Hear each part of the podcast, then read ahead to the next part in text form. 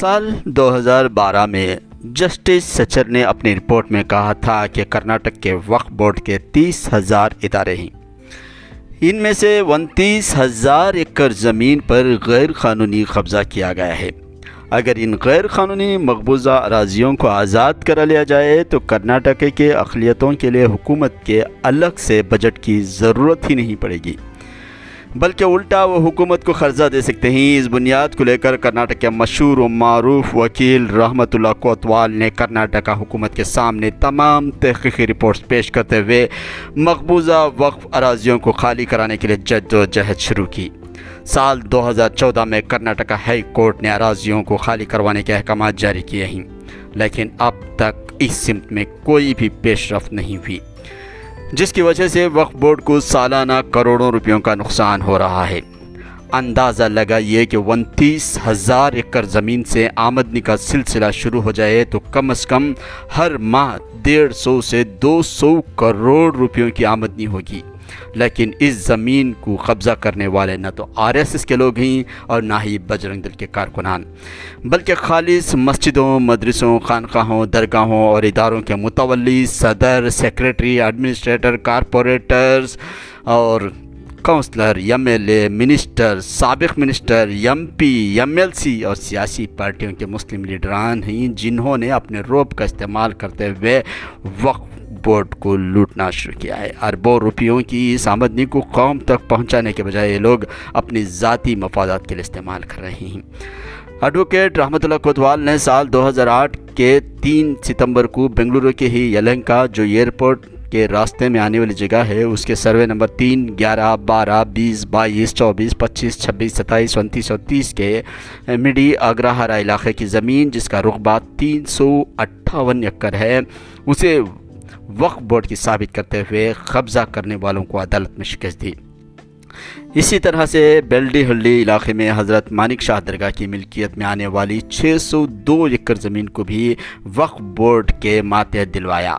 اسی طرح سے تقریباً الگ الگ علاقوں سے چھ سو ایکڑ زمین کو وقف بورڈ کے حوالے کروایا گیا ہے، جس پر زمین مافیا اور سیاستدانوں نے قبضہ کر رکھا تھا۔ مگر وقف بورڈ کی حالت یہ ہے کہ انہوں نے آج تک اس زمین کو وقف بورڈ کی تحویل میں لینے کے لیے پیش رفت نہیں کی ہے۔ اور نہ ہی اس سلسلے میں متعلقہ افسروں کو ہدایت دی گئی ہے۔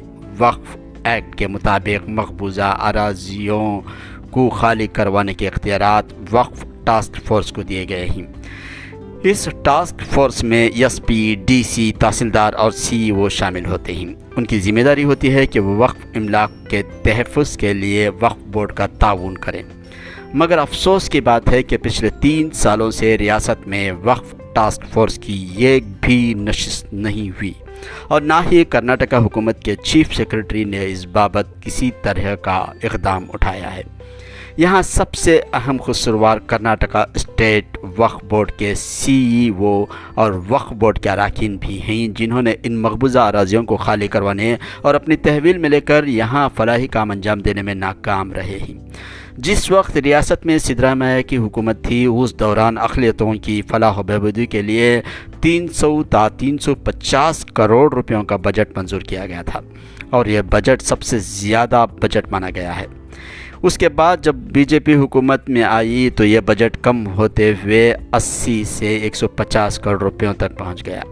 سوال یہ ہے کہ جب وقف املاک جو مسلمانوں کے لیے نعمت ہے اور اس نعمت کو مسلمانوں تک پہنچانے کا کام ایڈوکیٹ رحمت اللہ کوتوال کر رہے ہیں، تو کیوں اس زمین کا فائدہ اٹھاتے ہوئے ریاست کہ مسلمانوں کی تقدیر بدلنے کی کوشش کیوں نہیں کی جا رہی ہے؟ اگر ریاست بھر کے اوقافی املاک سے ماہانہ سو کروڑ روپے بھی آمدنی مل جائے تو سالانہ بارہ سو کروڑ روپیوں کا فنڈز مسلمانوں کے لیے مل جائیں گے اور ان فنڈز کو غیر سودی قرضہ جات کے طور پر دیا جا سکتا ہے۔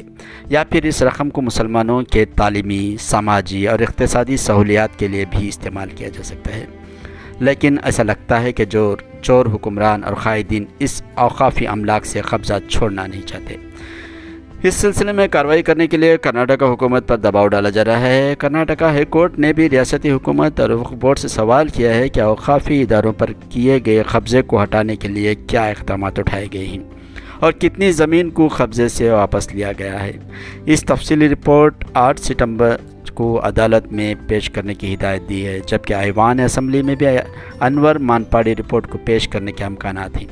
جو کام کانگریس و دیگر سیکولر حکومتوں کے دوران مسلمانوں کے ترقیاتی فلاح کاموں کے نام پر نہ ہو سکے، بلکہ مسلمانوں کی املاک کو لوٹا گیا، شاید وہ املاک بی جے پی کے دور میں مسلمانوں کو واپس مل سکتی ہے۔ یہ دیکھنا ہوگا۔ مدثر احمد، آج کا انقلاب شموگا